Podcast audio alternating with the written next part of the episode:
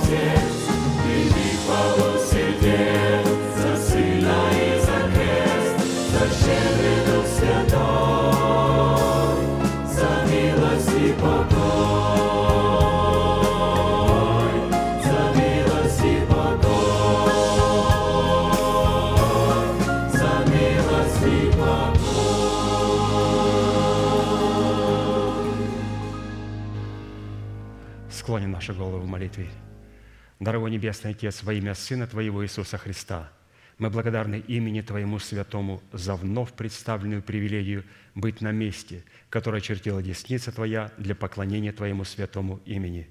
И ныне позволь наследие Твоими во имя крови завета подняться на вершины для нас недосягаемые и сокрушить всякое бремя и запинающий нас грех – во имя Иисуса Христа да будут прокляты на этом месте, как и прежде, все дела дьявола, болезни, нищета, преждевременная смерть, демоническая зависимость, всевозможные страхи, депрессии, разрушения, косность – все это да отступит от шатров святого народа Твоего.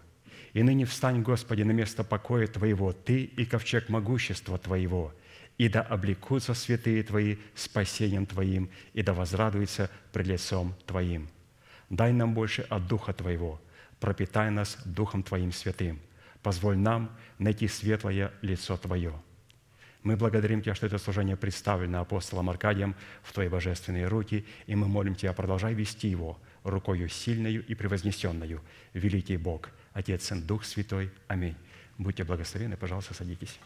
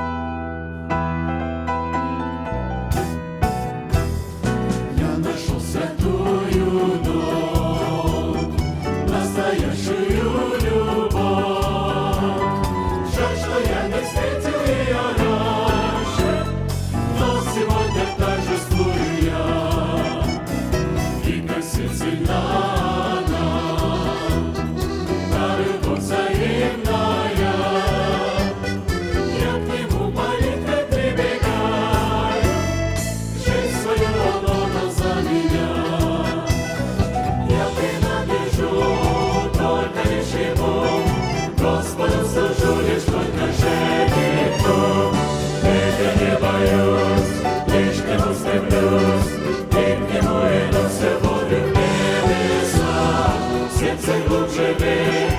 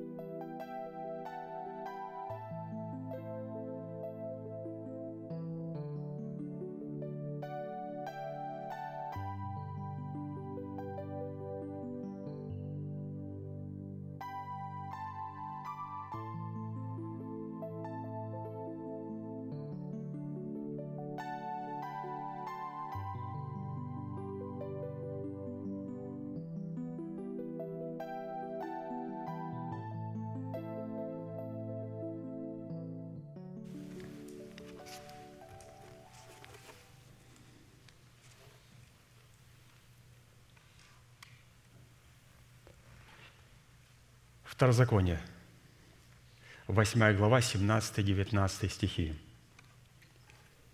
«И что бы ты ни сказал в сердце твоем, моя сила и крепость руки моей приобрела мне богатство сие, но чтобы помнил Господа Бога твоего, ибо Он дает тебе силу приобретать богатство, дабы исполнить, как ныне завет свой, который Он клятвой утвердил отцам твоим – если же ты забудешь Господа Бога твоего и пойдешь вслед богов других, и будешь служить им и поклоняться им, то свидетельствуюсь вам сегодня, что вы погибнете».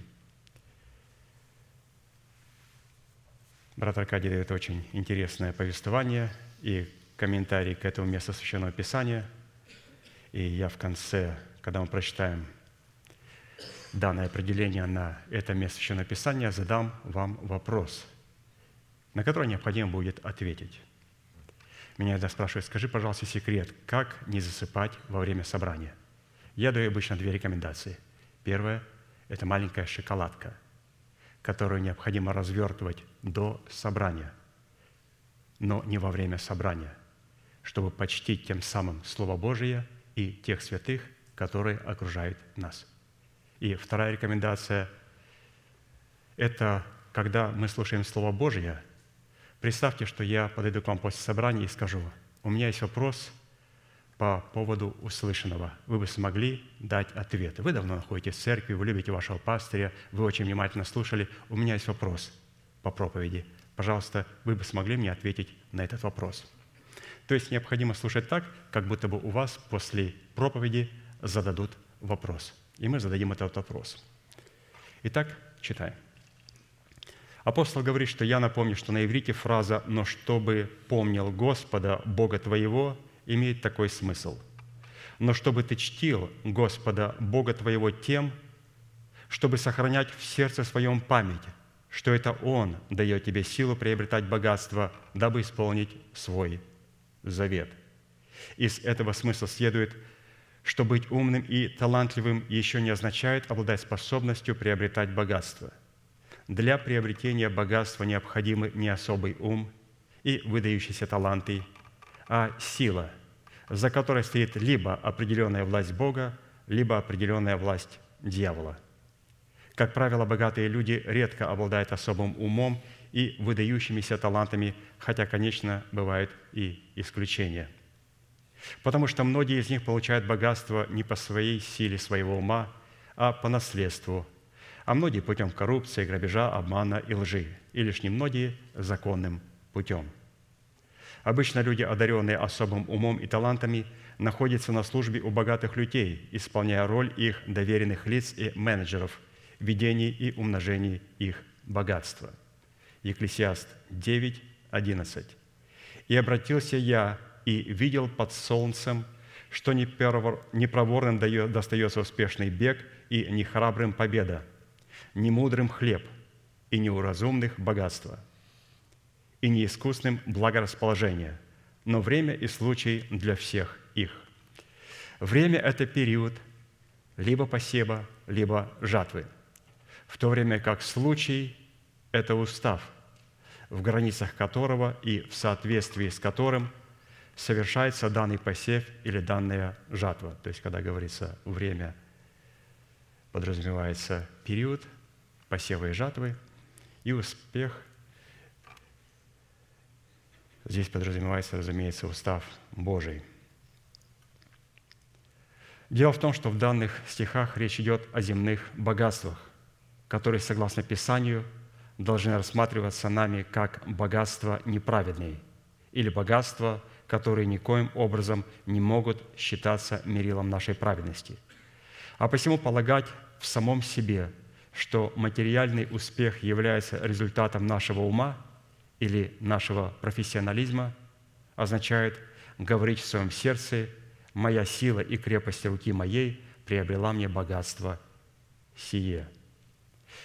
Полагать же, что уровень материальных благ эквивалентен уровню или мере наших духовных полномочий, означает ставить себя в зависимость от этих благословений, а это означает начать поклоняться идолам и пойти вслед других богов, то есть бога Мамоны, когда мы говорим, что мое благословение определяется размером моего кошелька. Это явный пример человека, который поклоняется сатане с лицом Мамоны.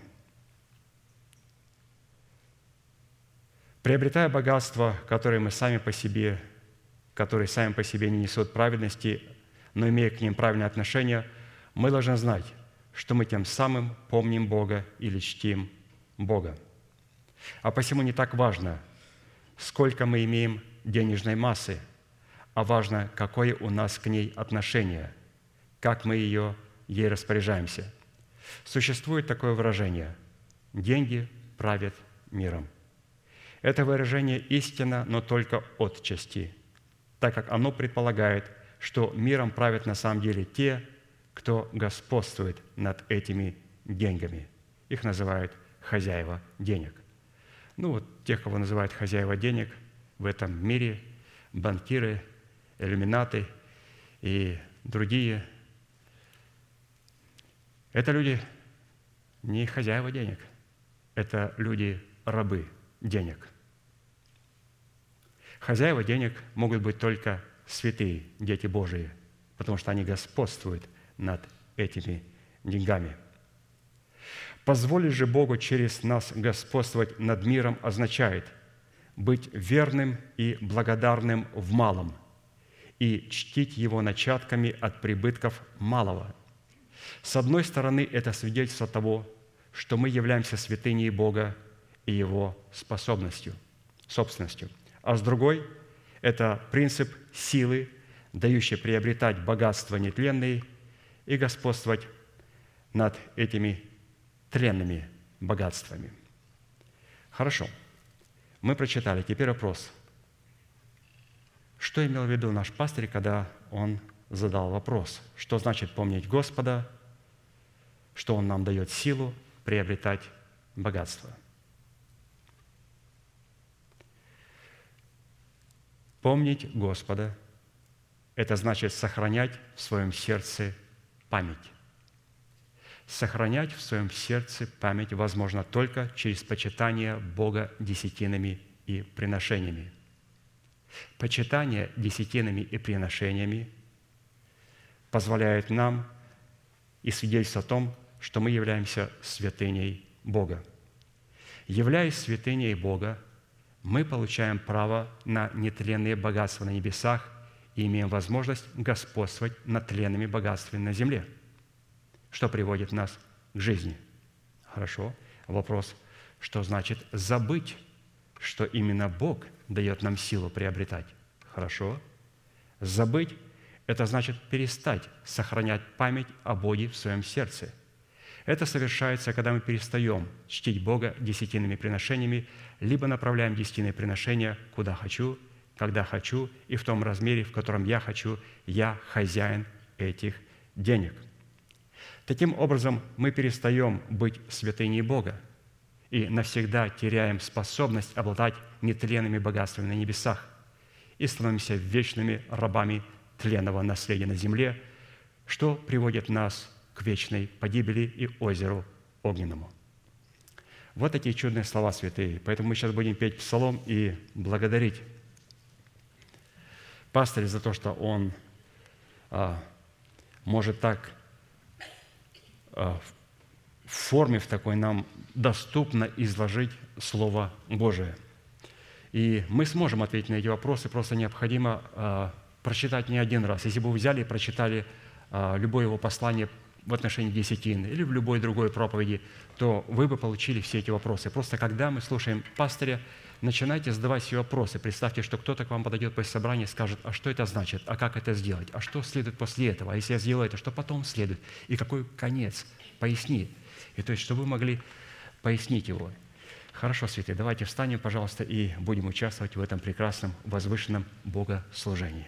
Будем петь псалом. thank you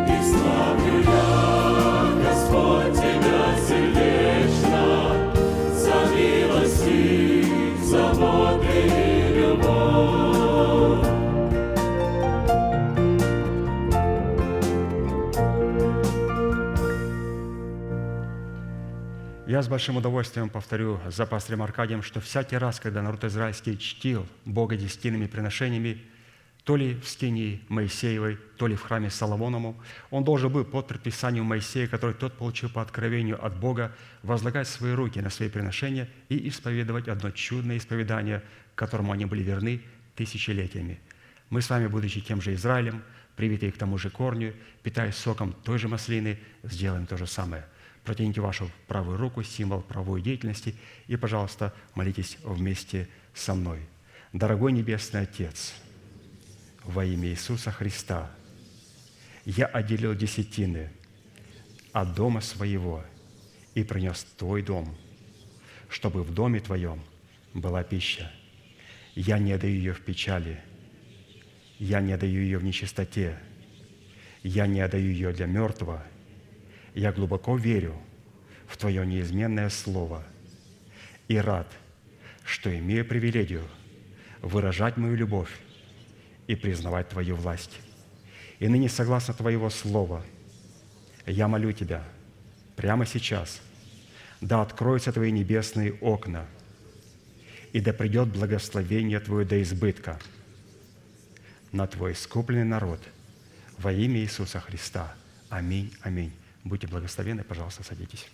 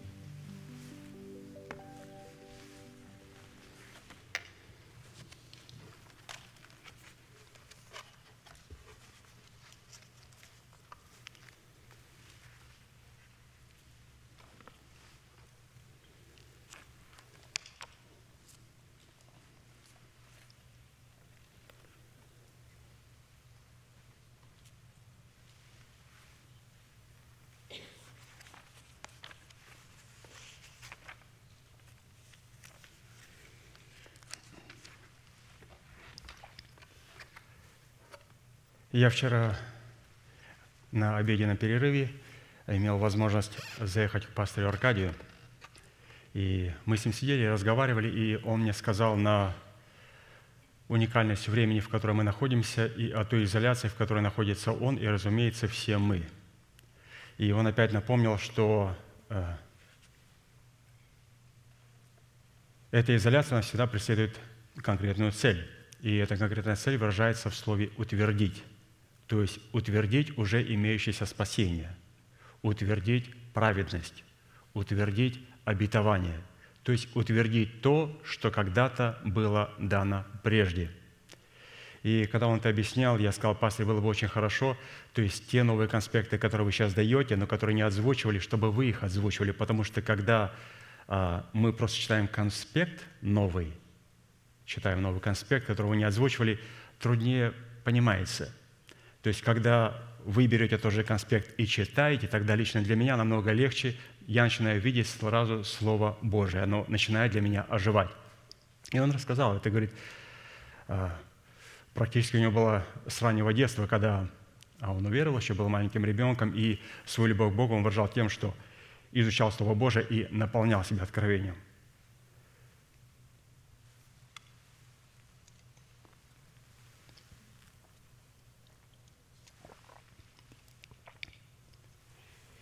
Его ставили проповедовать.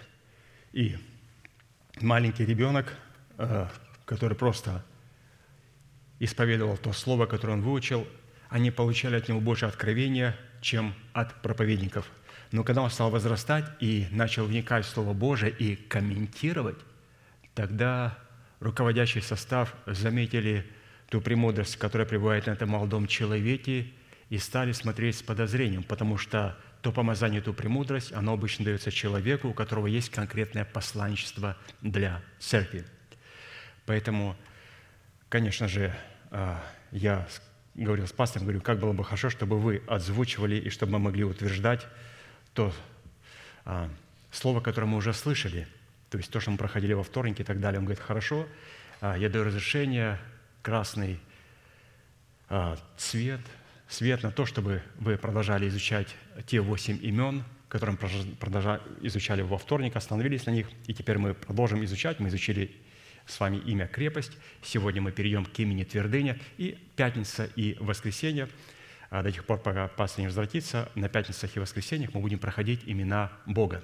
То есть тот материал, который уже пастырь отзвучивал. Это поможет и мне легче преподавать Слово Божие и изучать с вами, утверждать уже имеющееся Слово, которое уже у вас есть в сердце. А те новые откровения, которые он приготовил, было бы прекрасно услышать непосредственно из уст автора, апостола, особенно когда он есть, и, судя по нему, с тем прогрессом, с которым идет исцеление в его теле, то это произойдет уже достаточно скоро, и мы увидим его скоро, и он сможет озвучивать эти откровения.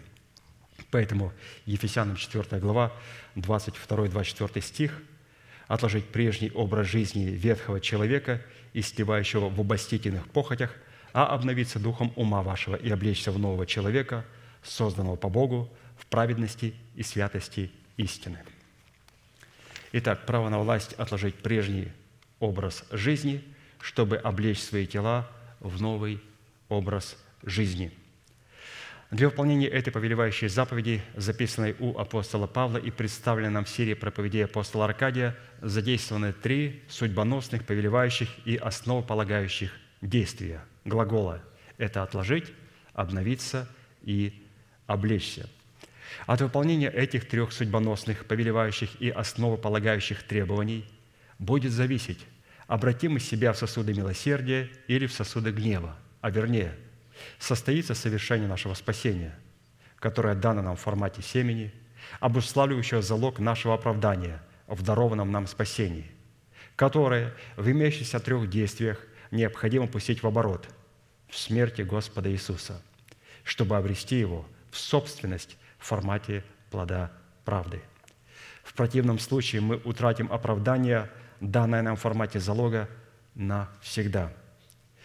В связи с этим мы остановились на иносказании 17-го псалма Давида, который раскрывает содержание правовой молитвы в восьми именах Бога Всевышнего.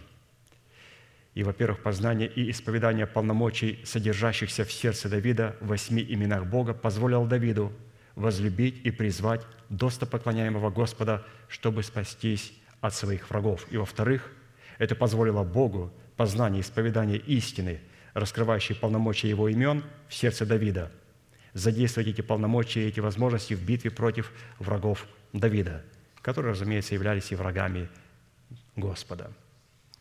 Итак, Псалом 17, с 1 по 4 стих. «Возлюблю Тебя, Господи, крепость моя, Господь, твердыня моя и прибежище мое, Избавитель мой, Бог мой, скала моя, на Него я уповаю, щит мой, рог спасения моего и убежище мое, призову. Достопоклоняемого Господа и от врагов моих спасусь». Пожалуйста, давайте утвердим эти восемь имен в нашем исповедании. Господи, Ты крепость моя, Господи, Ты твердыня моя, Господи, Ты прибежище мое, Господи, Ты избавитель мой, Господи, Ты скала моя, Господи, Ты щит мой, Господи, Ты рог спасения моего, Господи, Ты убежище мое. Да услышит Господь эти слова и да увековечит их в нашем сердце, и да соделает нас достойными этих слов и этих качеств и характеристик. Итак, в определенном формате, насколько это позволил нам Бог и мера нашей веры, мы уже рассмотрели свой дел в полномочиях и обетованиях первого имени, содержащегося в имени Бога крепость. А поэтому сразу обратимся к рассматриванию своего дела в полномочиях, содержащихся во втором имени Бога Всевышнего – это твердыня, которая по своему внутреннему содержанию, свойственному неизменной твердости, присущей природе нашего Небесного Отца, находится за гранью ее постижения разумными возможностями человека. Апостол напоминает нам, что имеющийся род молитвы, в котором Давид исповедует свой удел – в имеющихся именах Бога Всевышнего является стратегическим учением, которое предназначено быть мантией для царей, для священников и для пророков, помазанных на царство над своим земным телом, что является их призванием. Если человек не помазан на царство, над своим призванием, в достоинстве своего земного тела, то эта молитва не для него.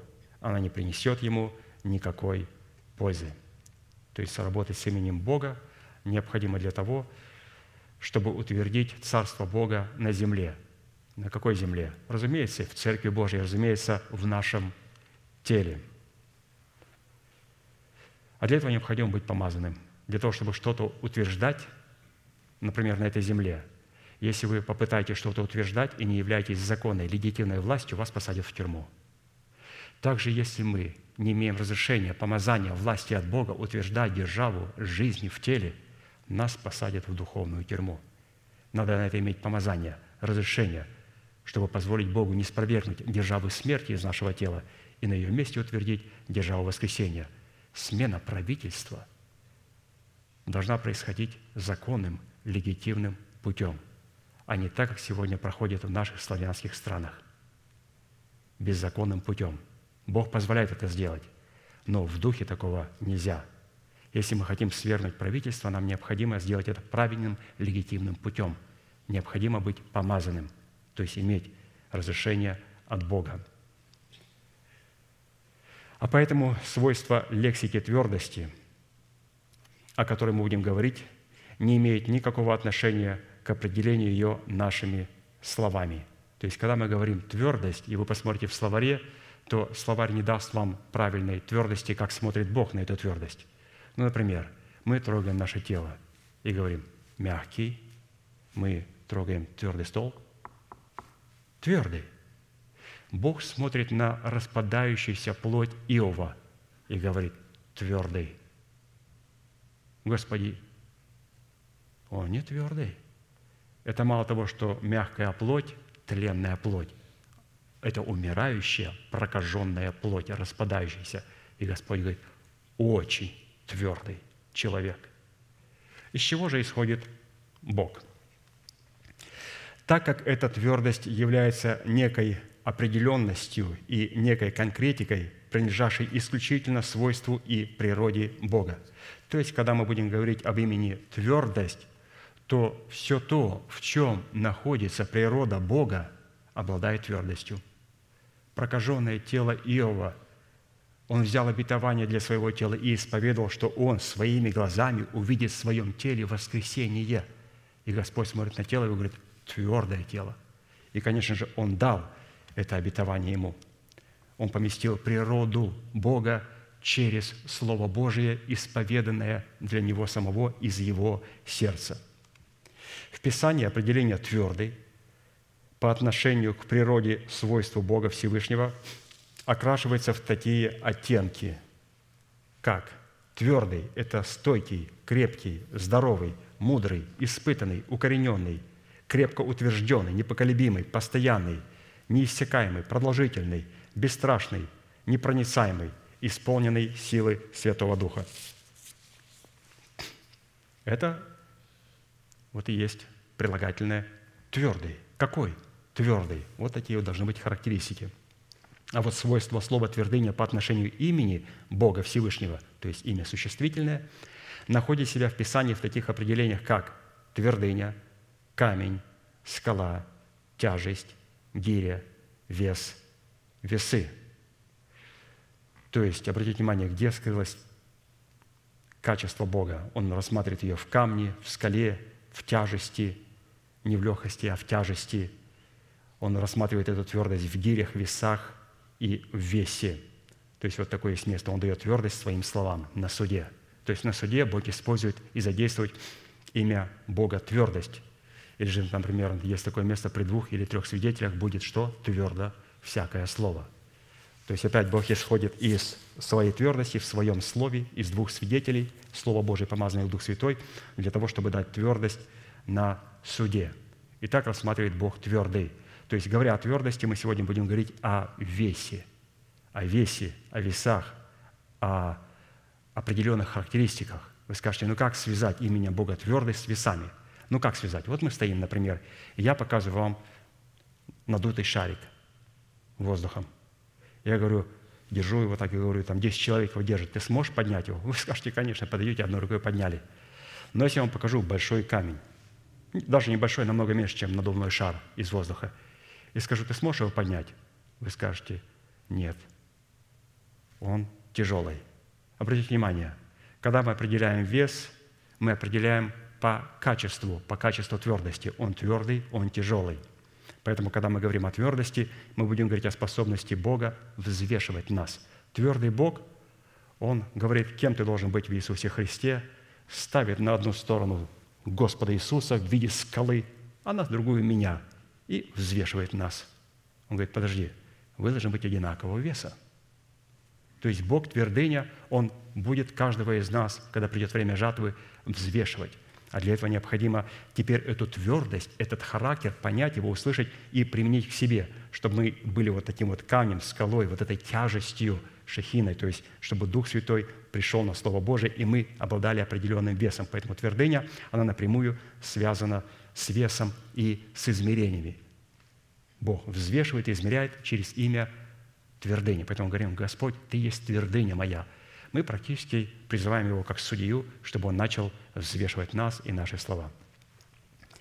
Исайя 40, 12, 15. «Кто исчерпал воды горстью Своею, и пядью измерил небеса, и вместил в меру прах земли, и взвесил на весах горы, и на часах весовых холмы. Кто уразумел Дух Господа и был советником у Него, и учил Его? С кем советуется Он? И кто вразумляет Его, и наставляет Его на путь правды, и учит Его знанию, и указывает Ему путь мудрости? Вот народы, как капля из ведра, и считаются, как пылинка – на весах. Вот острова, как порошинку поднимает он. Обратите внимание, все народы считаются как пылинка, острова для него, как маленькая порошинка. Вот так он относится. Но к святому Божьему человеку, который обладает твердостью его Слова Божьего, он рассматривает скалой, он рассматривает камнем. Он сказал, Петр, имя твое Кифа – ты будешь работать с именем камень, твердыня моя. И если такой человек будет в церкви, он говорит, теперь врата ада не одолеют. Почему не одолеют? В церкви есть кифа, камень, скала. Таким образом, в полномочиях имени Бога твердыня сокрыта способность Всевышнего судить или взвешивать на весовых часах своего правосудия всякое сотворенное им творение – чтобы дать возмездие каждому в соответствии его веса. Даниила 5, 24, 28. «За это и послана от него кисть руки, и начертано это Писание. И вот начертание. Менее-менее текел упарсин. Вот из значения слов. Менее. Исчислил Бог царство твое, и положил конец ему.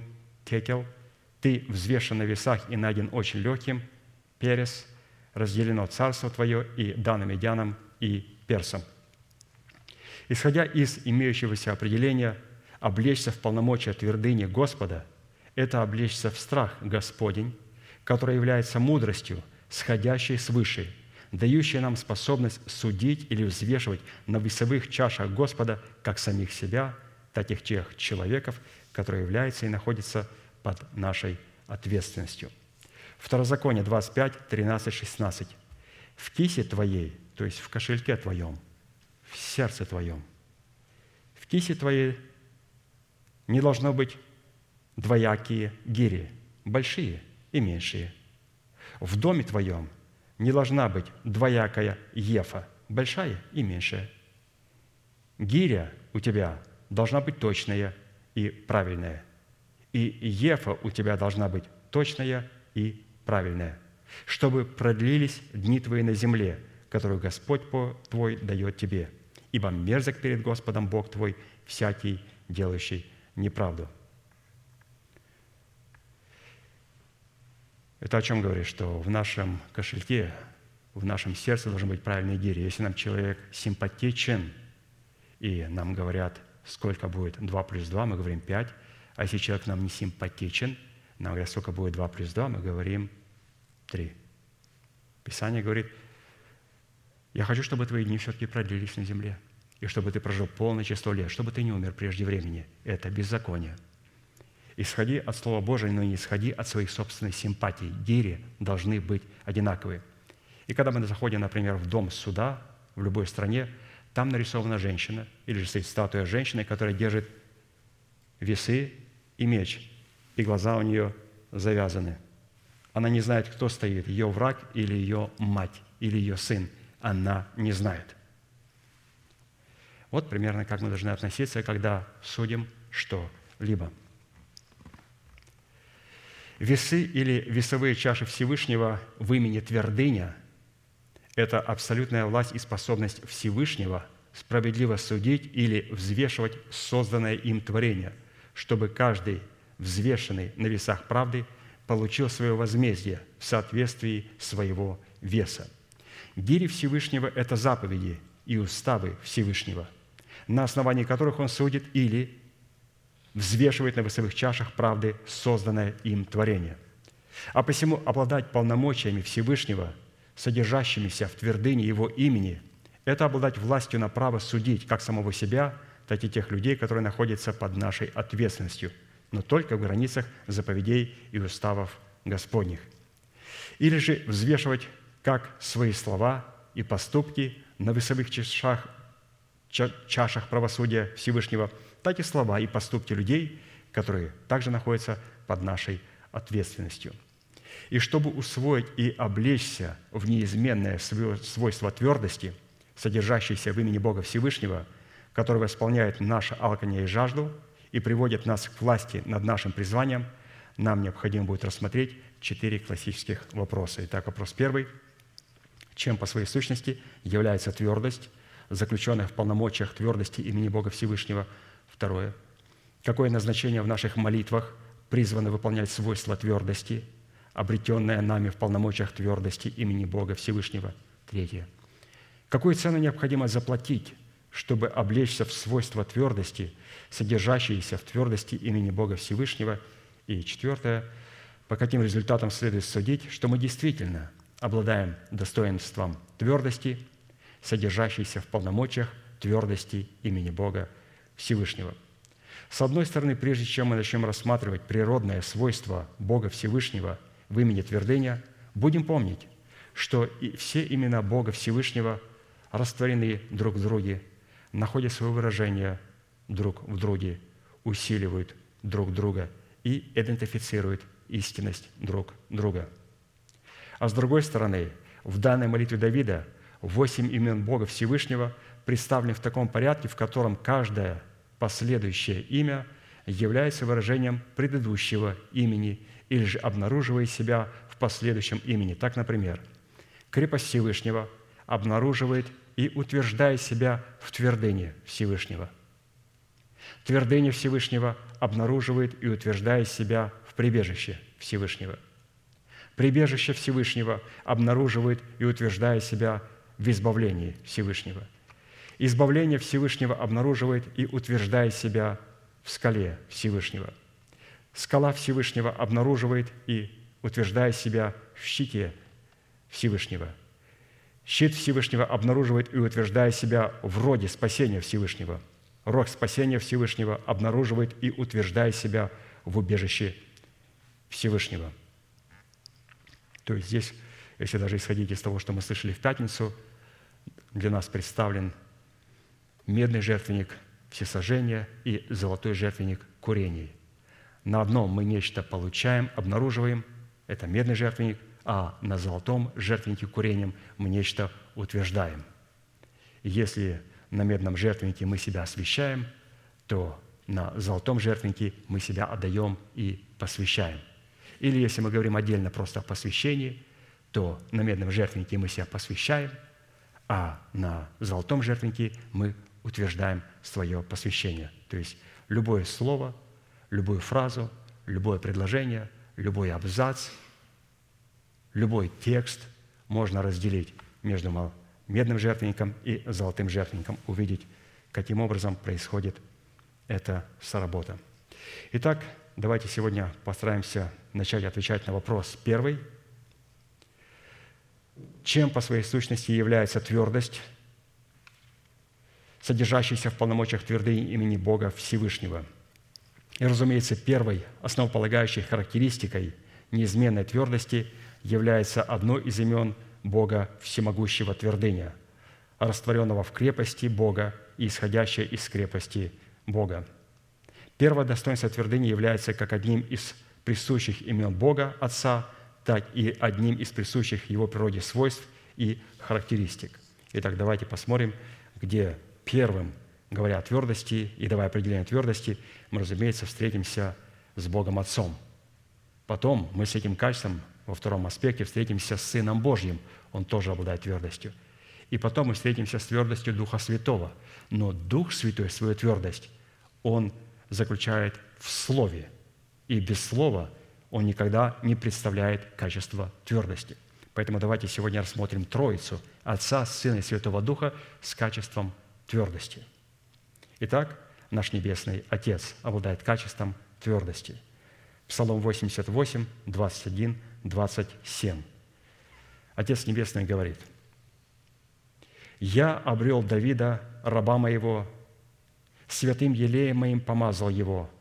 Он будет звать меня, Ты, Отец мой, Бог мой, и твердыня спасения моего». Фраза «твердыня спасения моего» означает твердыня, в которой взвешивается и утверждается мое спасение. Отсюда следует, что полномочия, содержащиеся в имени Бога твердыня, призваны утверждать уже имеющееся у нас спасение. А посему утвердить имеющееся у нас спасение, которое мы получили от Бога даром искупления во Христе Иисусе, означает взвесить нас на весах правды, чтобы определить наш вес или нашу тяжесть, которая должна соответствовать тяжести заповедей и уставов, в которых мы пребываем и которые пребывают нас. То есть Господь нас взвешивает и определяет нашу тяжесть через заповеди и уставы, которые должны пребывать в нас, в нашем сердце. И это очень легко делается Богом тогда, когда человек открывает рот и начинает в присутствии Его обращаться к Нему и молиться. Он моментально взвешивает этого человека на весах и определяет его вес. Тот скажет, тогда я лучше помолчу в присутствии Бога. Ну, когда-то он задаст вопрос. Надо же будет когда-то с ним говорить. Он не позволит нам уйти с этой планеты Земля до тех пор, пока он не задаст нам вопрос и не услышит наш ответ. И когда мы будем ему отвечать, он моментально взвесит и определит наш вес.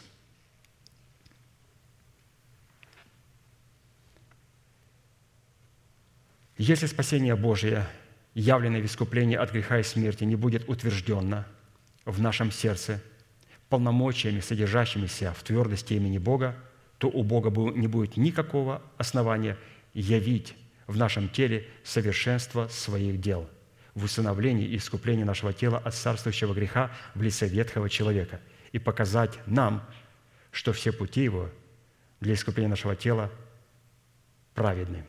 Второзаконие 32, 4.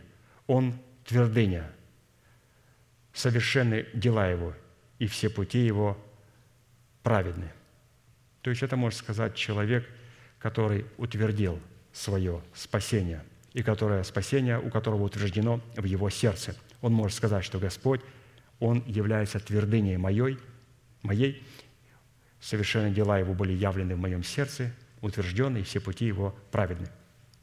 Итак, из Псалма 88 мы прочитали, Небесный Отец говорит, начальная фраза «Я обрел Давида, раба моего».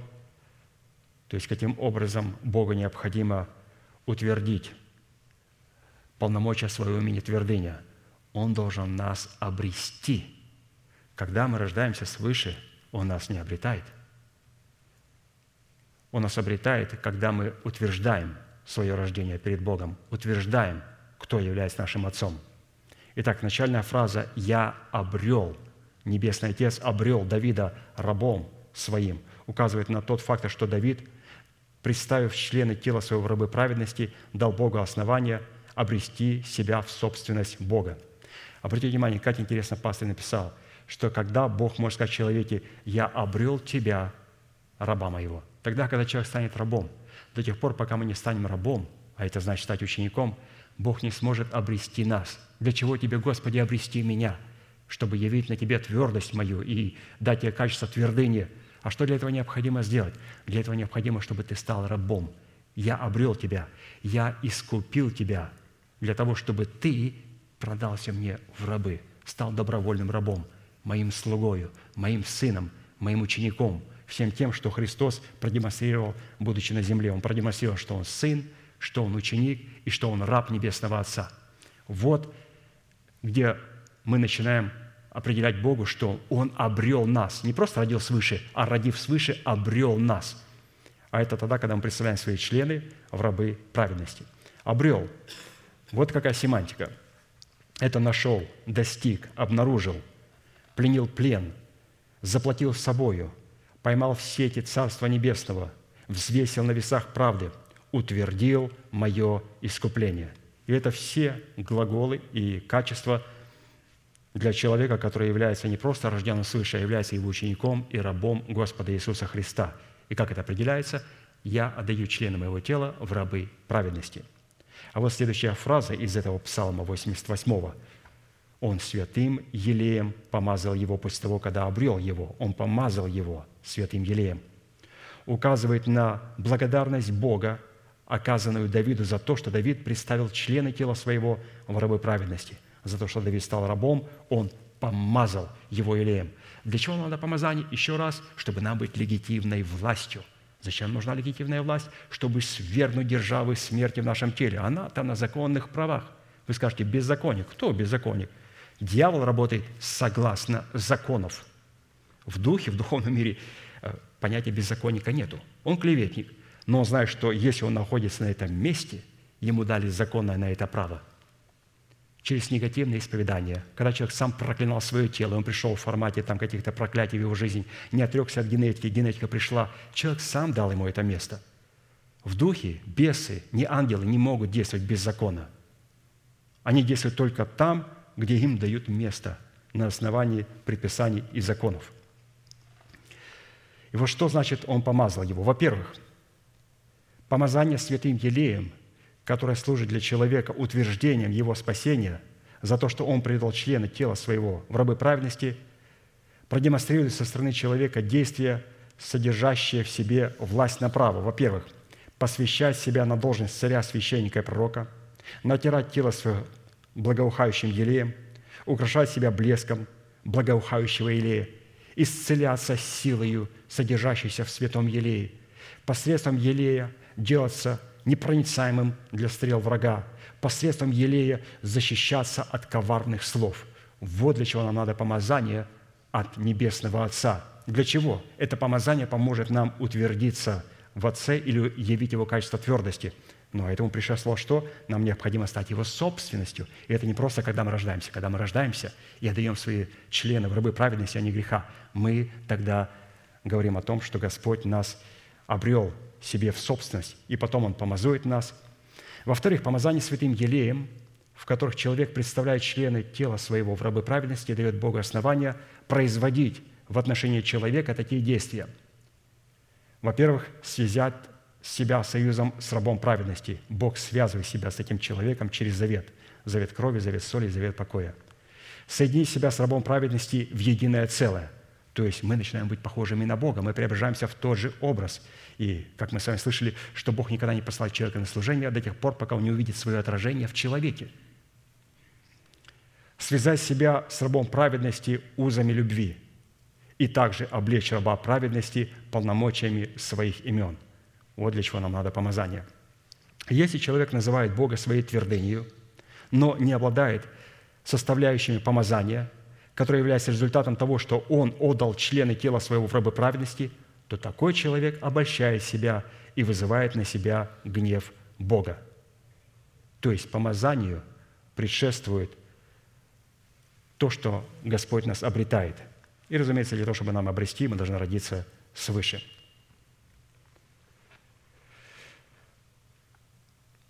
Потому что воин молитвы, отдающий члены тела своего рабы праведности, это всегда помазанник Бога. В то время как помазанник Бога, не отдавший члены тела своего в рабы праведности, не может являться воином молитвы. А следовательно, такой человек, подобно царю Саулу, не сможет дать Богу основание утвердить свое призвание. Как Господь сказал Саул, ну ныне бы Господь утвердил твое царство, но оно отнято от тебя. Ты не смог утвердить его – он не смог утвердить свое призвание, содержащееся в усыновлении искупления своего тела от власти греха и смерти. Поэтому нам необходимо не быть как Саул, а быть как Давид, который разумел, что Господь утвердил его. Поэтому Бог явил Отец качество твердыни, во-первых, в самом себе. Итак, Бог Отец – это твердыня нашего спасения. нашего спасения, о ком говорится? О тех, кто был рожден от Бога, и о тех, кого Он обрел себе. Обрел себе в статусе учеников и рабов. А это те люди, которые представляют свои члены тела в рабы праведности, но не греха. Через это Он утверждает спасение и помазывает их на царство и на власть, усыновить свое тело и утвердить державу воскресения в своем теле. Вы видите, то есть здесь нам брат Аркадий показывает, что практически в каждом имени необходимо соработать с Богом для того, чтобы нам в преддверии надежды утвердить это обетование. Он в каждых именах видит это. И вот мы проходили и рог, и крепость, и твердыня. То есть все эти имена рассчитаны на то, чтобы Богу нечто утвердить в нас. Во всех наших субстанциях, в нашем душе, в нашем духе, разумеется, и, конечно же, в нашем теле. Но это был Отец. Отец явил свою твердость. Давайте перейдем, поговорим о Сыне Божьем, найдем у Него качество твердости, которое также должно быть в нас и отобразиться в нас. Второе достоинство твердости наделено как одно из имен Сына Божьего, так и одно из свойств, присущих Ему как Богу. Исайя 28, 16, 18. «Посему так говорит Господь Бог, вот я полагаю в основании на Сионе камень, камень испытанный, краеугольный, драгоценный, крепко утвержденный. Верующий в него не постыдится. И поставлю суд мерилом. Обратите внимание, как только заговорился о твердости, Господь сразу переходит к суду. Как только говорится о тяжести, Бог сразу переходит к суду. Он берет гири, берет меч и завязывает свои глаза и внимательно слушает нашу молитву. Ну, может быть, не встать и поднять глаза и как-то молиться. Он не понимает этого. Он видит нашу молитву в кодах. Мы сказали одно предложение, полностью раскодировали все наше сердце.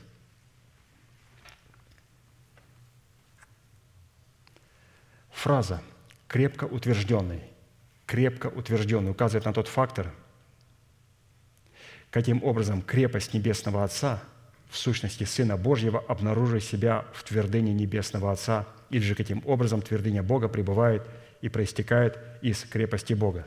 Вот это слово «крепко утвержденный», вот, пожалуйста, здесь у нас два имени – «крепко» – Бог – крепость, утвержденный – Бог – твердыня моя. И здесь мы встречаем это имя.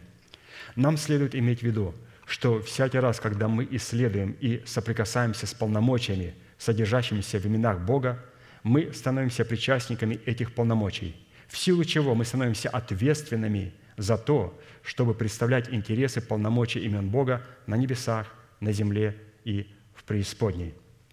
Учитывая, что камень, испытанный, краеугольный, драгоценный и крепко утвержденный, который представлен Богом твердыней в лице Иисуса Христа, положен Богом в основании на Сионе, следует, что избранный Богом остаток имеет органическое причастие к твердыне Бога, содержащейся в сущности Сына Божьего.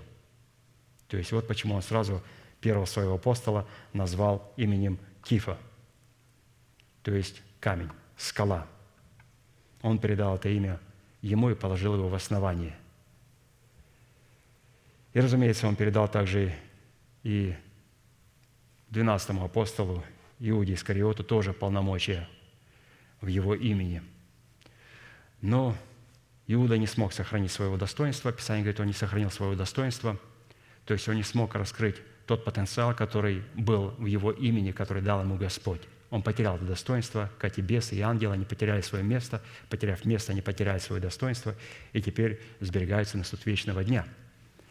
Но нам необходимо раскрыть эти достоинства. И вот в данном случае это твердыня –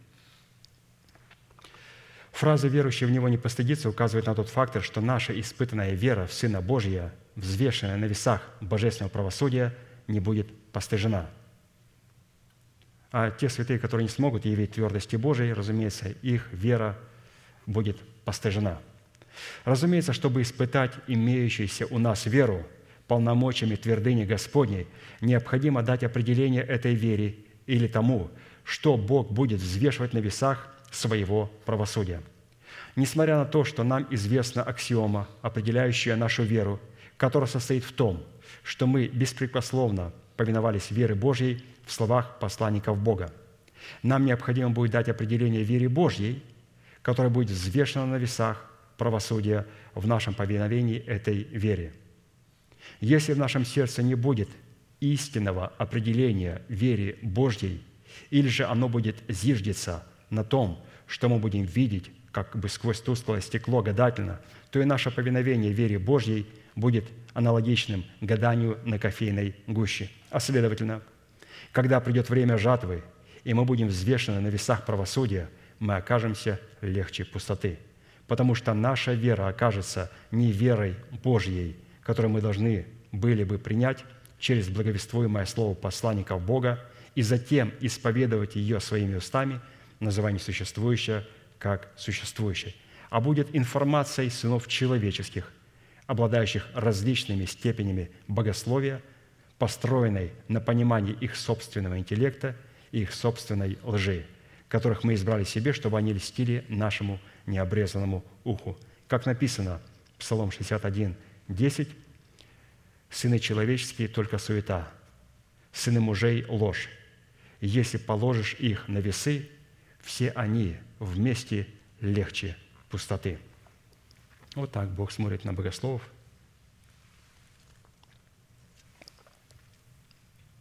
которые, кроме корочки, не имеют посланничества Бога. И это удивительно. Иногда смотришь по человеку. Человек был пастырем вначале, вот даже вот здесь в Америке, и потом смотришь, а, под ним уже не написано не на пастырь, а доктор богословия. Там такой-то, такой-то доктор богословия. Что вы, что вы? А почему поменяли? Ну, в присутствии такого титула обычно снимает шапку и встает. Что это такое? Этот титул легче пустоты. Вот пастырь, вот это титул. Раб Христа – это титул. Ученики Иисуса Христа – это титул. А доктора богословия и другие бакалавры или какое-то даже слово какое-то смешное повыдумывали, откуда они его выкопали? Что такое? Чтобы отличать веру Божью, веренную Богом человеком, в откровениях Святого Духа, которых Бог облег полномочиями представлять Его отцовство, одолжить человеков, сожженных в своей совести, которых мы избрали себе или же которые сами себя поставили, апостол приводит определенные места Писания, определяющие как веру Божью, так и носителей этой веры. И если мы, как устроители самих себя в дом духовный, отвергнем это предупреждение или отнесемся к вере Божьей, представленной в этом камне с пренебрежением, то этот камень, призванный стать основанием и твердыней нашего веры и нашего спасения, станет для нас камнем, о котором мы разобьемся, или же который нас раздавит. Если мы не согласимся обладать твердостью Бога, то мы соглашаемся с двумя вариантами. Первое. Мы разобьемся в этот камень твердыни, либо он раздавит нас. Господи, я не хочу ни того, ни другого. Что я делаю? Я выбираю сработать с Твоим именем твердыней. А раз сработать, Иисус говорит, тогда в тебе должна пребывать вера моя, вера Божья. Давайте прочитаем о том, каким образом Он будет давить людей, которые не согласятся сработать с именем Бога твердыня. Матфея 21, 42, 44. Иисус говорит им, «Неужели вы никогда не читали в Писании камень, который отвергли строители, тот самый сделался главой угла? Это от Господа, и есть дивно в очах наших. Потому сказываю вам, что отнимется от вас Царство Божье, и дано будет народу, приносящему плоды Его. И тот, кто упадет на этот камень, разобьется, а на кого упадет, того раздавит».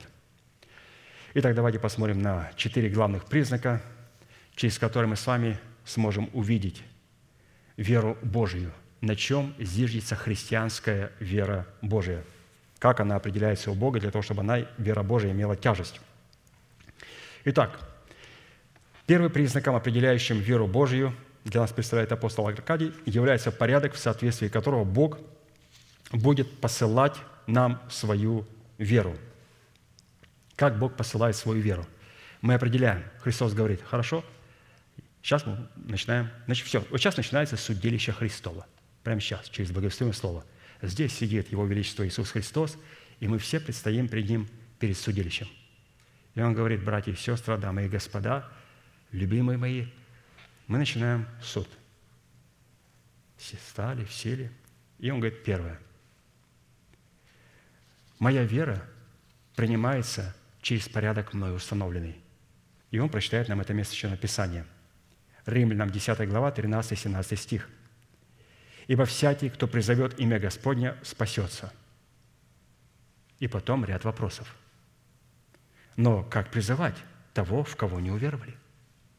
Как веровать в того, о ком не слыхали? Как слышать без проповедующего? И как проповедовать, если не будут посланы? Как написано, как прекрасны ноги благовествующих мир, благовествующих благое. Но не все послушались благовествования, ибо Исаия говорит с печалью, «Господи, кто поверил слышанному от нас?» Итак, вера от слышания, а слышание от слов помазанника Божия. То есть Бог дает свое слово и веру Божию, где в порядке Божьем. Поэтому, если человек находится вне порядка Божьего, то, разумеется, ну, очень весьма трудно в таком э, месте иметь веру Божью. Разумеется, Господь может и даже там, где престол сатаны, сохранить у себя людей, которые не осквернили одежд своих. Он может, Он все может. Но чтобы это сохранить их, эти одежды, они должны были услышать это слово от помазанника Божьего и жить этим словом в том регионе, в той стране, где вообще не существует истины, и сохранять себя. И под этими собраниями, там, где живет сатана, подразумевается баптистские, пятидесятники, харизматические, католические, православные, все церкви, в которых нет порядка Божьего. Но в них можно жить при одном условии, если мы имеем истину. Если мы имеем истину и, разумеется, не имеем возможности покинуть этот Вавилон. Когда Господь говорит, выходи из Вавилона, Господи, а куда мне выходить? Я в Африке, посреди пустыни. Тут одна только церковь. Тогда выходи из внутреннего Вавилона. Но когда я знаю, что я нахожусь в городе, в котором 25 тысяч церквей, только еще две прибавилось. Извините, пожалуйста. Я должен сказать, Господи, куда повелишь мне идти? Сколько людей сегодня спрашивают себя вопрос, Господи, где церковь, где я должен пасти своих козлят? Это был первый признак.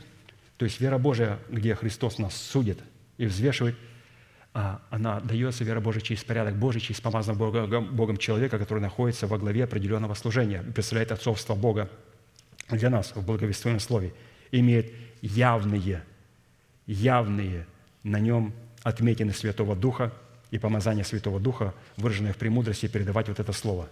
Да, надо иметь премудрость, чтобы, разумеется, слушать это слово и читать это слово. Здесь тоже, разумеется, необходимо иметь эти качества. Но вторым признаком, определяющим веру Божию, является местонахождение, свойства и характер веры Божьей.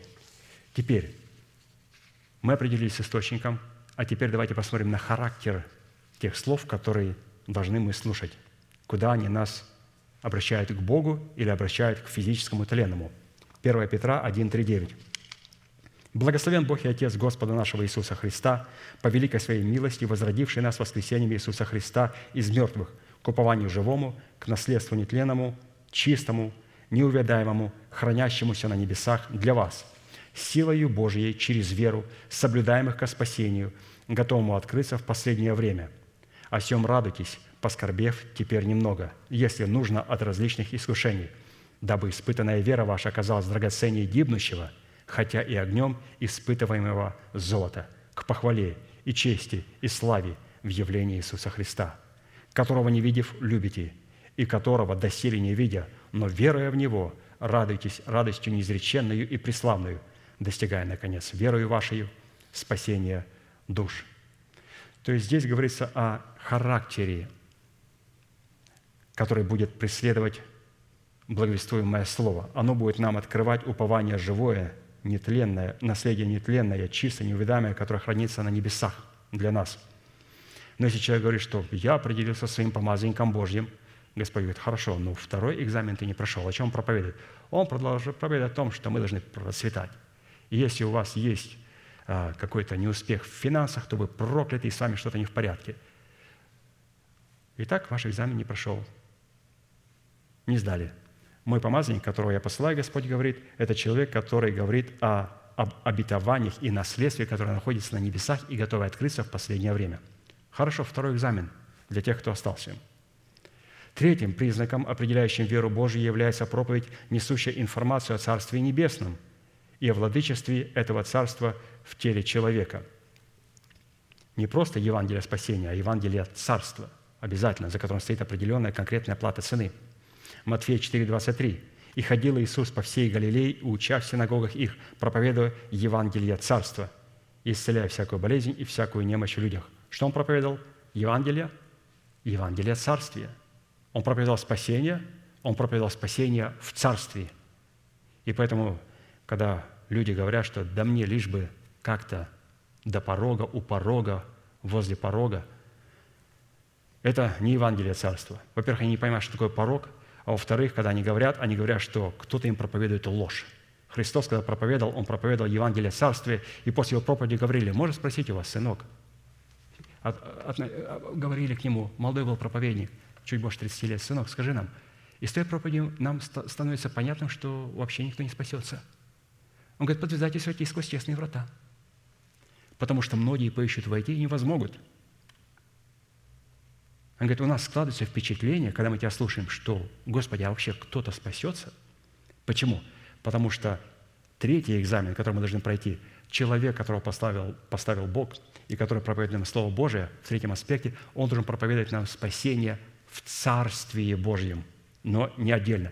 И поэтому, если человек помазан Святым Духом и ведет себя энергично, машет Библия налево-направо, о, пот стирает, и все, так трудится хорошо.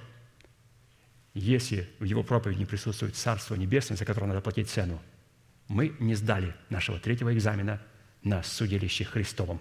И мы вместе с этим клоном отправимся в место, приготовленное для дьявола и ангелов его – Четвертый экзамен. Четвертым признаком, определяющим веру Божью, является назначение веры Божьей, которая напрямую связана с нашими взаимоотношениями друг с другом. А, все, здесь мы сейчас будем все заваливать экзамен. Господи, можешь не читать? А, Марк 11 глава, 20-26 стих. «Поутру, проходя мимо, увидели, что смоковница засохла до корня, не сдала четвертый экзамен – и, вспомнив, Петр говорит ему, «Рави, посмотри, смоковница, которую ты проклял, засохла». Иисус, отвечая, говорит, «Имейте веру Божию». Ибо истинно говорю вам, если кто скажет горе сей, поднимись и вернись в море, и не усомнится в сердце своем, но поверит, что сбудется по его словам, будет ему, что не скажет. Потому говорю вам, все, чего не будете просить в молитве, верьте, что получите, и будет вам – и когда стоите на молитве, прощайте, если что имеете на кого, дабы и Отец ваш Небесный простил вам согрешения ваши. Если же не прощаете, то и Отец ваш Небесный не простит вам согрешений ваших». И еще одно место, 1 Иоанна, 1 глава, 5-7 стих. «И вот благовестие, которое мы слышали от Него, и возвещаем вам». Это четвертый экзамен. Какое благовестие, какая вера мы слышали от Него, от Иисуса Христа?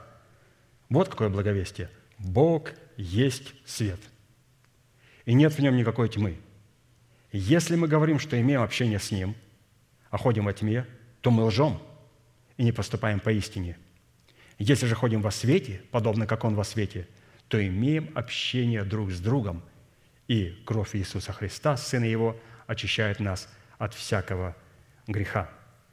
Вот, пожалуйста, вот эта вторая составляющая, которая определяет твердость Бога в Сыне Божьем Иисусе Христе. Мы нашли ее у Отца, мы нашли ее у Сына, а теперь давайте посмотрим на Слово Божие и на Дух Святой, или же на Дух Святой, который себя и открывает свою твердость в Слове Божьем. Без Слова он никогда не представляет себя. Итак, третьим достоинством твердости наделено как Слово Божье, исходящее из уст Божьих, так и Святой Дух, являющийся вдохновителем и исполнителем этого Слова в устах его пророков. Откровение 11, 1, 6. И дана мне трость, подобная жезлу, и сказано, «Встань и измерь храм Божий и жертвенник, и поклоняющихся в нем. А внешний двор храма исключи, и не измеряй его, ибо он дан язычникам. Они будут попирать святый город 42 месяца». То есть три с половиной года примерно. И дам двум свидетелям моим, и они будут пророчествовать 1260 дней.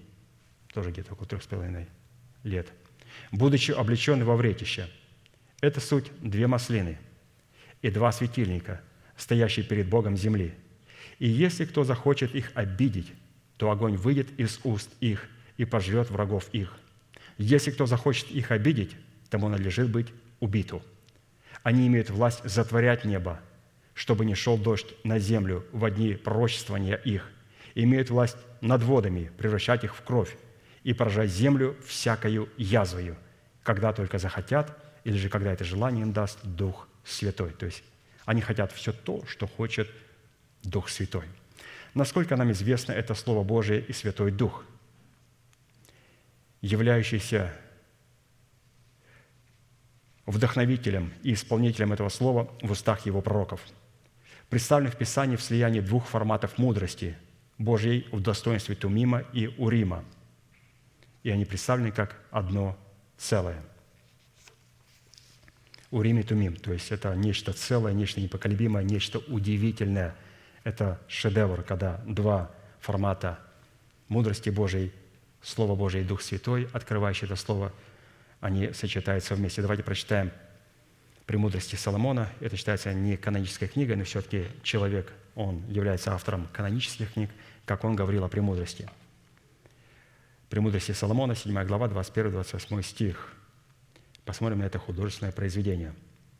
«Познал я все, и сокровенное, и явное, ибо научила меня премудрость, художница всего. Он есть Дух разумный, святый, единородный, многочастный, тонкий, удобоподвижный, светлый, чистый, ясный, невредительный, благолюбивый, скорый, неудержимый, благодетельный, человеколюбивый, твердый, непоколебимый, спокойный, беспечный, беспечальный, всевидящий и проникающий все умные, чистые, тончайшие духи. Ибо премудрость подвижнее всякого движения, и по чистоте своей сквозь все проходит и проникает. Она есть дыхание силы Божьей и чистое излияние славы Вседержителя. Посему ничто оскверненное не войдет в нее. Она есть отблеск вечного света и чистое зеркало действия Божия и образ благости Его. Она одна, но может все. И пребывая в самом себе, все обновляет и, переходя из рода в род, в святые души приготавливает друзей Божьих и пророков. Ибо Бог никого не любит, кроме живущих с премудростью. То есть, кроме тех людей, которые обладают Уримом и Тумимом, Словом Божьим и Духом Святым, открывающим значимость этого слова. Единение и сотрудничество двух форматов мудрости Всевышнего в достоинстве Тумима и Урима представлены в Писании в различных образах, каждый из которых представляет различные назначения как в разрушении державы смерти в теле святого человека, так и в воздвижении на этом месте державы жизни. И вот эти прообразы этих двух форматов мудрости – это образ двух крыл большого орла, это образ в достоинстве двух великих свидетелей, это образ в достоинстве двух маслин, и это образ в достоинстве двух светильников. То есть два крыла, два свидетеля, две маслины, два светильника – это все говорится об одном человеке, который имеет в себе твердость в формате Слова и Святого Духа. Эти четыре образа, хотя и преследуют одну цель, выраженную в разрушении державы смерти в теле человека и воздвижении державы жизни, исполняют различные назначения для достижения этой поставленной Богом цели, чтобы представить человека во Христе Иисусе совершенным в любви Божией Агапы. А посему эти четыре назначения растворены друг в друге, исходят друг из друга, усиливают друг друга, подтверждают истинность друг друга. Образ 1260 дней равен трем годам и шести месяцам. Это промежуток времени между восхищением младенца мужского пола в лице невесты Агнца и между возвращением Христа со своей невестой на тысячелетнее царство. То есть это время годины искушений, в которой будут проявлять себя два свидетеля, эти две маслины, два светильника, которые приняли при этом два крыла большого орла. Образ двух маслин, двух светильников в лице двух свидетелей, предстоящих перед Богом всей земли – это категория святых пророков, имеющих два крыла большого орла в лице младенца мужеского пола. При восхищении младенца мужеского пола к Богу и к Его престолу два крыла большого орла были переданы жене, точно так же, как при восхищении пророка Ильи его милость была передана Елисею. Образ трости, подобной жезлу, данной Иоанну для измерения храма Божьего и жертвенника и поклоняющихся в храме, это жезл уст пророков Всевышнего, благовествующих веру Божью в семени слова истины в достоинстве начальствующего учения Христова. Истина начальствующего учения Христова в устах пророков Всевышнего – это трость, подобная жезлу Бога, которой необходимо было измерять храм Божий и жертвенник и поклоняющихся в храме. Храм Божий – это церковь Иисуса Христа в измерении времени. Жертвенник – это мотивы и цели, которые призваны представлять церковь Иисуса Христа в измерении времени. И поклоняющиеся в храме Божьем – это поклонники Бога в лице каждого отдельного святого человека, но имеющего органического причастия к телу Христову в лице невесты Агнца. А посему измерение и взвешивание сие состояло в том, чтобы испытать храм Божий и жертвенник и поклоняющихся в храме, насколько они своей жизнью соответствуют поклонникам Бога, поклоняющимся Богу в духе и в истине. Луки 1, 3, 4. «Как передали нам то бывшие с самого начала с очевидцами и служителями Слова, то рассудилось и мне по тщательному исследованию, всего сначала по порядку описать тебе, достопочтенный Феофил, чтобы ты знал твердое основание того учения, в котором был наставлен. То есть, обратите внимание, он здесь передает это учение, равносильное, как Илья передает Елисею свою милость, как младенец мужского пола передает два орла, два крыла большого орла, жене, также и здесь апостол передает своему последователю. То есть, видите, это все передается из рода в род. Он перед- передает Феофилу, то есть вот это твердое основание, в котором он был наставлен – Фраза «чтобы ты узнал твердое основание того учения, в котором был наставлен», означает, чтобы ты мог испытывать истинность основания того учения, в котором ты был наставлен. Образ самого Иоанна, апостола, которому дана была трость, подобная жезлу, чтобы он мог измерить храм Божий и жертвенник и поклоняющихся в нем, это образ пророка Всевышнего, наделенных полномочиями читающих или же полномочиями отцовства Бога. Откровение 1.3. Блажен читающий и слушающий слова пророчества сего и соблюдающий написанное в нем, ибо время близко. То есть есть читающие насаждающие, есть читающие поливающие. То есть в данном случае я представляю, как я же читаю, читаю, я поливающий. Когда вы читаете конспекты пастыря на ячейках или дома сами, вы тоже поливающий. А пастырь, когда читает конспекты, он насаждающий. То есть у него есть определенное семя, которое необходимо посадить, и чтобы оно принесло определенный плод. В данном изложении это категория Елисея, который принял полномочия пророка Илии после его восхищения, в силу чего облегся в милость пророка Илии в полномочиях читающего. Посему, чтобы измерить храм Божий и жертвенник и поклоняющихся в нем, необходимо обладать в самом себе полномочиями твердости и быть облеченным в твердость, содержащуюся в имени Бога твердыня. Потому что за такое измерение, в котором мы призваны взвесить на весах правды храм Божий и жертвенник и поклоняющихся в нем, отвечает способность Бога, содержащаяся в имени Бога твердыня. Известно, что храм Божий, в котором пребывает Бог, и единовременно располагается в трех измерениях, которые обнаруживают себя друг в друге и составляют единое целое. Во-первых, это высота небес – во-вторых, это святилище в лице невесты или же церковь. И в-третьих, это сердце человека, сокрушенного духом и трепещущего пред благовествуемым словом. Итак, давайте посмотрим на эти три отделения, которые необходимо было измерить. И то отделение, которое надо было оставить на время и не измерять его, это внешний храм, внешний двор храма. А внутреннее святилище и святая святых – вот все это измерялось.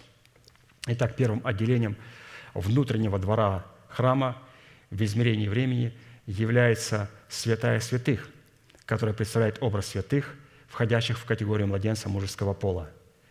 То есть святая святых – это то, что измеряется. Там находится вот это поклонение. Откровение 2, 12, 5, 6.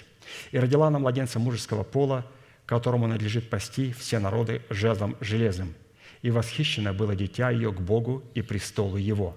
А жена убежала в пустыню, где приготовлено было для нее место от Бога, чтобы питали ее там 1260 дней, то есть во время годины искушения. Но это было первое отделение. Святая святых – это младенец мужского пола. Вот второе отделение внутреннего двора храма в измерении времени является святилище, представляющее образ святых, входящих в категорию жены, родившей младенца мужского пола. То есть, если младенец мужского пола – это 24 старца и 4 животных, то 144 тысячи представлены в формате вот, жены, которая родила младенца мужского пола. То есть разные примеры, разные аллегории представлены с разных сторон – Откровение 12, 13, 16. «Когда же дракон увидел, что не на землю, начал преследовать жену, которая родила младенца мужеского пола, и даны были жене два крыла большого орла, чтобы она летела в пустыне в свое место от лица змея, и там питалась в продолжении времени, времен и полувремени, то есть три с половиной года. И пустил змей из паси своей вслед жены воду, как реку, дабы увлечь ее рекою. Но земля помогла жене, и разверзла земля уста свои, и поглотила реку, которую пустил дракон из паси своей. Почему земля помогла? Потому что она приняла обетование для своего тела, и поэтому, когда Антихрист хотел посылать в лице дракона какую-то ложь против них, то обетование, которое они приняли своего тела, но остались на годину искушения, не позволяло им принимать никакой лжи, которая исходила из дракона и была представлена в Антихристе и в лжепророке. То есть земля помогла, и то есть обетование, которое они приняли но ввиду некоторых причин не были восхищены, это обетование сохранит их во время годины искушения. Земля их тело, которое приняло обетование, но ожидает оно, конечно же, возвращения Господа Иисуса Христа, чтобы примкнуть к святым, оно вот поможет жене. Это обетование очень важно, оно поможет не только сейчас до восхищения, также после восхищения поможет святым и сделать нас при встрече, а, когда Христос явится, мы будем все одно. Так, ну, утешил, чтобы не печалились иногда люди. Ой, мне только говорить, что будет до восхищения.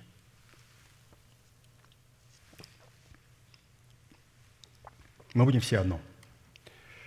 Третьим, отделение храма в измерении времени является внешний двор, представляющий образ святых, входящих в категорию, представлен в семени жены, которая в, свои, в силу определенных обстоятельств не возросли в меру полного возраста Христова. То есть семя жены – это опасная категория, это великое множество, на которых дьявол сделал ставку и сможет нанести им очень большой ущерб.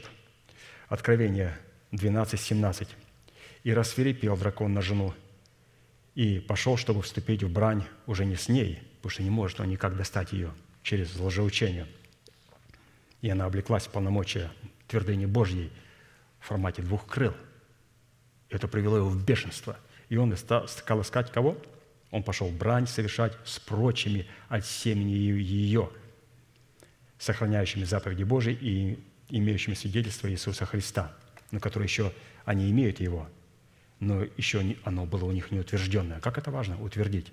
Вот теперь через годину искушение будет проходить имущество бедные. Вот это великое множество семя жены. Не утвердили – то, что в рассматриваемом нами событии внешний двор храма в достоинстве человеческого тела отдан на попрание язычникам, указывает на тот фактор, что тела святых, рожденных от семени жены, в промежутке трех с половиной лет будут попираемы властью ветхого человека с делами его. Но это если мы касаемся вот категории вот в Церкви Божьей. А теперь давайте посмотрим все эти три составляющие, но только уже в нашем естестве. То есть мы определили, что такое святая святых, святилище и внешний двор. Это младенец мужского пола, жена, и это также прочее семя ее. А вот давайте посмотрим теперь все это в нас. Вот эти три составляющие, три двора. Если же рассматривать три двора, три двора в храме, в трех субстанциях человеческого естества, то первым внутренним двором храма Божия в достоинстве святая святых, где находился ковчег, является возрожденный от Бога Дух человека, пришедший в полную меру возраста Христова. Вторым внутренним двором храма Божия – в достоинстве святилища является субстанция души человека, возрожденного от семени благовествуемого слова истины, но которая умерла в смерти Господа Иисуса и восстала в его воскресении. Это уже святилище. И третьим двором, внешний двор, в достоинстве внешнего двора является субстанция человеческого тела, в котором разрушена держава смерти, и на ее месте воздвигнута держава жизни вечной. Поэтому, святые, э, все эти составляющие твердыни должны пребывать в нас. И мы это прочитали не для того, чтобы показать, а как будет с теми людьми, которые останутся на годину искушений. Да, это было прочитано вот об этих двух свидетелях, о двух светильниках, которые приняли э, два крыла Большого Орла. Это те святые, которые останутся на годину. Но почему пастор их прошел? По той причине, потому что то, что они будут делать во время годины искушения, это надо было делать перед восхищением. Вот в чем было упущение. И то, что будет происходить у одних во время годины искушения, у жены невесты Агнца, у тех святых, которые будут восхищены, должны происходить прямо сейчас. Прямо сейчас, до откровения Седмина Даниила, мы должны почувствовать о том, что Господь измерил наш жертвенник и поклоняющийся в нем. Он измерил святое святых и наше святилище, и он удовлетворен. И на время до начала седмины Даниила он говорит, я позволю, чтобы внешний двор, тело святых попиралось язычниками.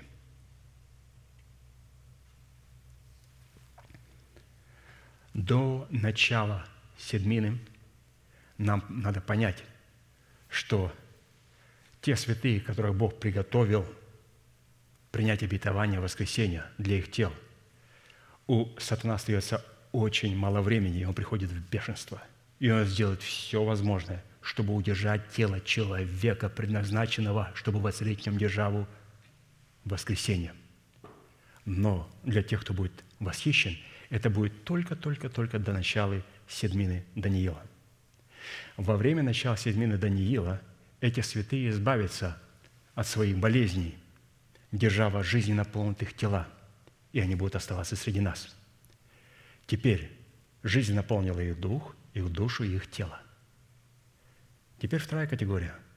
144 тысячи. Жена. Она за время пребывания жены невесты Агнца 24 старцев примет от нее два крыла большого орла, и она будет знать, что она останется, потому что держава жизни не была утверждена в ее теле. И за это время, пока они пребывают здесь с невестой, они должны утвердить это обетование для себя. Они не будут восхищены. Но до начала годины искушения, пока невеста Агнца, начинается седмина, 144 тысячи должны утвердить державу жизни для себя в духе, в душе и в теле. И когда церковь восхищается – 144 принимают его полномочия и облекаются в могущество жизни в своих телах. И дьявол их боится. Он ничего не может сделать против них. Он говорит, даже не мыслите о нем. Антихрист говорит, не посещайте церкви. Даже не думайте зла думать о них. Направьтесь на те церкви, убивайте, уничтожайте физически все те церкви, в которых нету этих людей.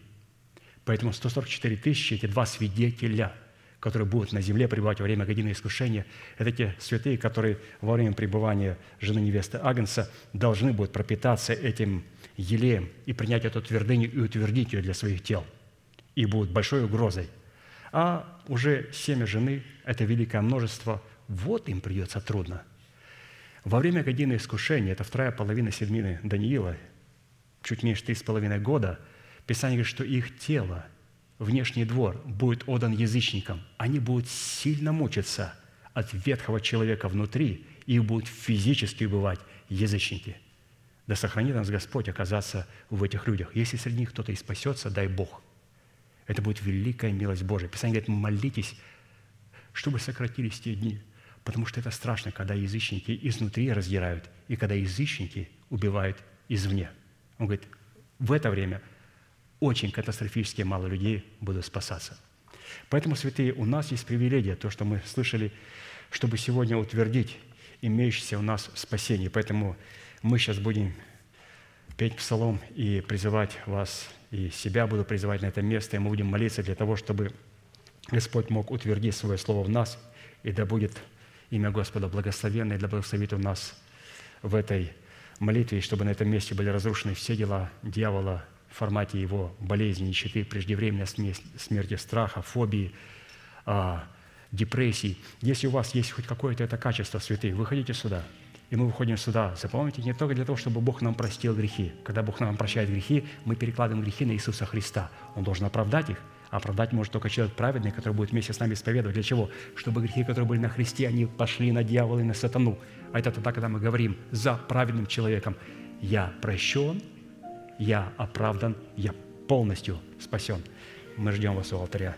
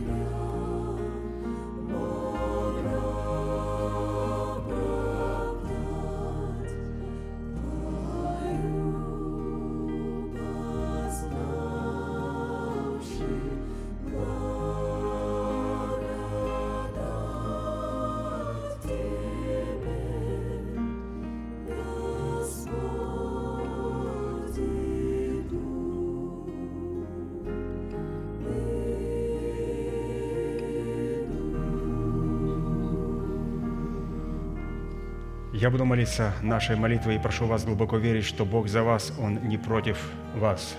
Он возлюбил нас вечной любовью и даровал нам дело своего искупления. Он встал между нами и нашими врагами, чтобы защитить нас и поднять нас до своего уровня. Глаза закрыты – это элемент тайной комнаты руки, воздеты к небесам – это знак того, что наши руки без гнева и сомнения. Молитесь, пожалуйста, вместе со мною. Небесный Отец, во имя Иисуса Христа, я прихожу к Тебе на этом святом месте, в собрании святого народа. Я раскаиваюсь и раскрываю мое сердце, чтобы Ты мог увидеть мою боль, мое страдание, мою рану, нанесенную грехом и похотью, которые я ненавижу и от которых я отрекаюсь. Я прихожу к Тебе с моей болью, страхами, поруганной честью, поруганным достоинством. Прошу Тебя, прости меня, омой меня, очисти меня, исцели меня, восстанови меня, защити меня кровью Сына Твоего. И прямо сейчас, перед небом и адом, я хочу исповедовать, что согласно Твоего Слова я омыт, я очищен – я исцелен, я восстановлен, я оправдан, я спасен. Прощаются грехи ваши и беззакония ваши во имя Иисуса Христа. Да благословит тебя Господь, да презрит на тебя светлым лицом своим и помилует тебя и да даст тебе мир. Да падут вокруг тебя тысячи и десятки тысяч, а десную тебя к тебе не приблизится. Да придет на тебя благословение гор древних и холмов вечных – и да будет низвержена шумом из тела твоего держава смерти, и да будет на месте ее воздвигнута держава жизни и воскресения. Да придет все это на тебя и на все потомство твое во имя Иисуса Христа, и весь народ да скажет Аминь.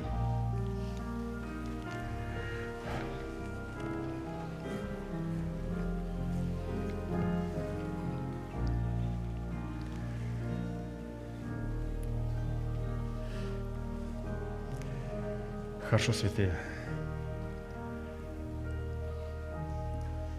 Ну, мы закончим наш неизменный манифест, могущим уже соблюсти нас от падения и поставить нас пред славой Своею непорочными в радости, единому, премудрому Богу, Спасителю нашему, через Иисуса Христа, Господа нашего, слава и величие, сила и власть прежде всех веков, ныне и во все веки. Аминь. Благодарю вас, святые, за ваше участие, за вашу молитву. Следующее собрание будет проходить в наших ячейках, где мы будем утверждать то слово, которое мы слышали. Я так благодарен пастырю, что он позволил, что он, дал такое направление, что мы могли утверждать. Он говорит, дорогие мои, мы продолжаем утверждать то обетование, которое мы имеем. И вы знаете, я где-то возрадовался, я говорю, Господи, потому что, говорю, читать новый материал, вы знаете, все-таки хорошо его слушать от автора, когда автор есть а утверждать имеющиеся обетования. И святые, кстати, некоторые подошли и сказали, а как? Мы думали, сейчас мы снова пройдем эти имена, мы будем утверждать их, мы так ждали, и вдруг новый материал. Пускай пастырь говорит новый материал, а мы будем утверждать то, что он говорит, он озвучит, мы его послушаем, мы поймем, мы это примем, сохраним и начнем утверждать это в молитве. Ну все, следующее собрание будет во вторник, и как пастырь нам говорит в это время, можете поприветствовать друг друга. Все, до встречи.